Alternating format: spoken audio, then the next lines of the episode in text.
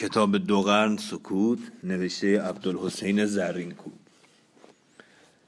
کاری اختصاصی از گروه تلگرامی کتاب روز. فصل دوم طوفان و ریگ. پیام محمد. در همان هنگام که اهریمن نفاق و شقاق کشور ساسانیان را به ورطه مرگ و نیسی میکشانید. سروش خدایی بیا با نوردان عرب را از جاده کفر و نفاق به راه هدایت و نجات می‌خواند. عرب که حتی خود نیز خیشتن را پست و وحشی می‌خواند در زیر لوای دینی که محمد آورده بود در راه وحدت و عظمت گام می‌زد. پیام تازه‌ای که محمد خود را حامل آن می‌دانست همه جهان را به برابری و نیکی و برادری می‌خواند و از شرک و نفاق و جور و بیداد نهی می‌کرد. نه همان اعراب که زندگیشان یکسره در جور و تطاول و شرک و فساد میگذشت بلکه ایران و روم نیز که رسم و آین دیرینشان دستخوش اختلاف و تعصب روحانیان گشته بود در آن روزگاران به چنین پیام دلنشینی نیاز داشتند و آن را مژده رهایی و نجات تلقی می کردند. اما این مژده آسمانی قبل از هر چیز عرب را که پسترین و پراکنده ترین مردم بود به سوی رفعت و وحدت کشانید درست است که محمد حتی پیش از آنکه مکه و طائف را فتح کند و تمام اعراب را در زیر لوای خیش درآورد به پرویز و هرقل نامه نوشت و آنها را به آین خیش خواند اما هم در آن هنگام بر وی روشن بود که راه وی راه کامیابی و راه یک رنگی است. در این نامه ای که به سال ششم یا هفتم هجری نزد پرویز فرستاد او را به آین خیش خواند و هم بیم داد که اگر آین خدا را نپذیرد با او به جنگ برخواهد خواست.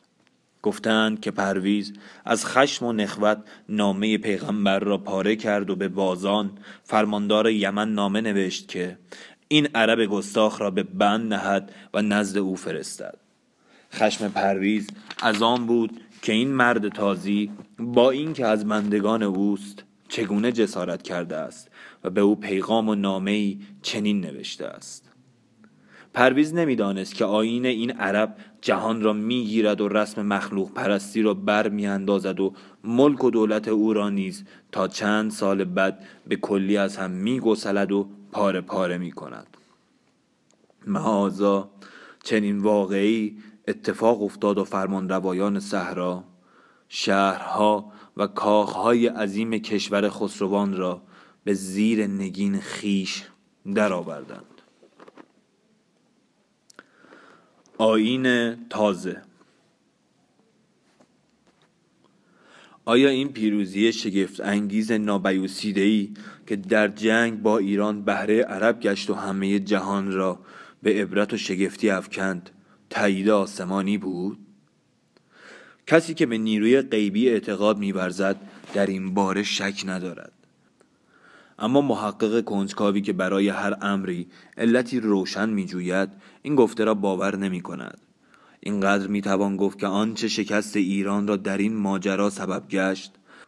خلل و فساد داخلی و نفاق و شقاق باطنی بود که بزرگان و سران ایران را به هم در انداخته بود و پیروزی و کامیابی تازیان نیز سببی جز وحدت و اتفاق و عشق و ایمان نداشت. و این همه حاصل آین تازه‌ای بود که محمد مردم را بدان می‌خواند. این دعوی را از تحقیق در ماجرای این جنگ ها می توان تایید کرد. در تاریخ ها داستان این جنگ را به تفصیل یاد کردند اعراب که پیش از آن در حکم بندگان و فرمانبرداران ایران بودند نخست از این جنگ بیم و حراس فراوان داشتند. و از شکوه و حشمت خسروان اندیشه تجاوز به سقر فارس را نیز به خاطر نمیگذراندند. حتی در واقعه زیغار که قبیله چند از تازیان ادهی از سپاه ایران را شکستند چنان این فتح را خلاف انتظار و مهم شمردند که بی اختیار به خود ستایی پرداختند. گویی انتظار و امید این را نداشتند که هرگز بتوانند با سپاه ایران برایند. دستبرد تازیان. مهازا در سالهایی که اوضاع ایران آشفته بود و هر چند روز یکی از سرداران شورشی می‌کرد و یا شاهزاده دیگر بر تخت می نشست قبیله بکر ابن وائل که در کناره فراد جایی داشتند گاه گاه فرصتی نگه می داشتند و بر آبادی ها و دهکده های مجاور مرز ایران تاختنی می کردند و چون مورد تعقیب مرز بان واقع می شدند به درون صحراها می گریختند و از تعقیب در امان می ماندند. در روزگار خلافت ابوبکر دو تن از جنگجویان این قبیله یکی مصنبن حارسه و آن دیگر سوید ابن قاطبه در سرحدهای ایران دست به تجاوز و غارت زدند مصنا در حدود هیره رهزنی می کرد و سوید در حدود ابله ضعف و فتوری که در کار ساسانیان پدید آمده بود این گستاخی ها را بیکیفر می گذاشت. به همین سبب رهزنان هر روز دلیرتر و گستاختر می شدن.